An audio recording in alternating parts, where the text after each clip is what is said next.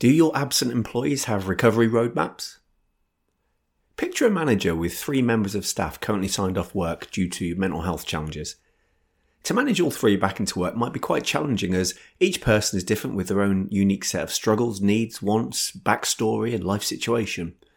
For a manager to juggle all three at the same time requires a lot of a lot of time and organisation, and it doesn't just mean copying and pasting the same methods and interventions for each.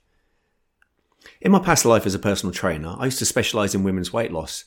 What I believe helped me to be effective and successful was that I, I, I never winged it. I'm not really a, a, winging sort of type person, but it wasn't ever a case of a client just turning up and we saying, okay, what should we work on today? Everything was planned out and like a roadmap. It was based on clients' unique situation, their needs, and the goals were agreed accordingly. That way, each time we met, we were working, we were working towards the next milestone in their group, allowing all activity to be highly goal focused.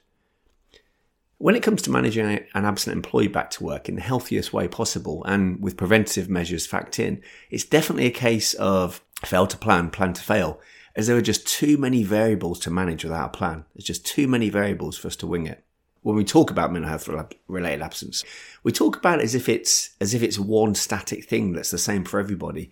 And therefore, this leads to some organisations end up having written procedures for managing someone back to work.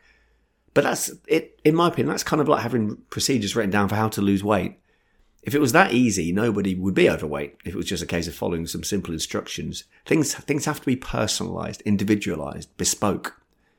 Recovery is different for every person, and therefore, different personalities, their likes, dislikes, values, backstories, triggers, support structures, they all have to be factored into, factored into the recovery process. So now do you see why managers juggling all of this without a plan and expecting efficient success outcomes is such a gamble?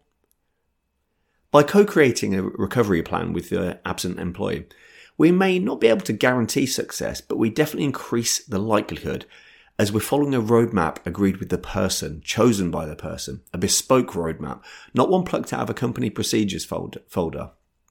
A recovery roadmap can document whatever you both decide it should contain, but here are some essentials. First up, the recovery goal itself, and then milestones towards the goal, support structures, also known as social support, coping strategies, recovery journal, and a contact schedule. These are just a handful of the things that can be included in this living, breathing document that will give you purpose and direction throughout the recovery process and remove all need to wing it. Rather than just a weekly call to ask how are you, managers, managers can simply see that that as one element in the process of a healthy return that forms part of a bigger picture laid out by the employee. Time is saved and focus is achieved.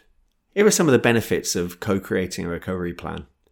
First off, it's created by the person themselves so it's instantly more likely to succeed because it's created by them rather than imposed on them. It's bespoke, not generalized, so it takes their unique situation into account. It's comprehensive. It's adaptable. It gives you direction whenever you have contact. It's a record of events.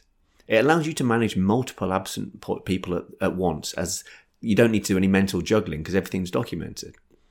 It's a process, not lots of isolated events and it's efficient, so it saves managers wasting a lot of their valuable time. By putting this system or something similar in place, not only is the speed of recovery potentially increased, but also the likelihood of it being a long lasting return, as it's based on rebuilding the individual, not just ticking the box of getting them back into the workplace. So have a think about one of your absent employees, someone in your team, and, and ask them at your next contact whether they feel that putting a recovery plan in place might help to improve their recovery process. If you get a thumbs up, this might be the catalyst to a happy, healthy return to a productive work life for your team member.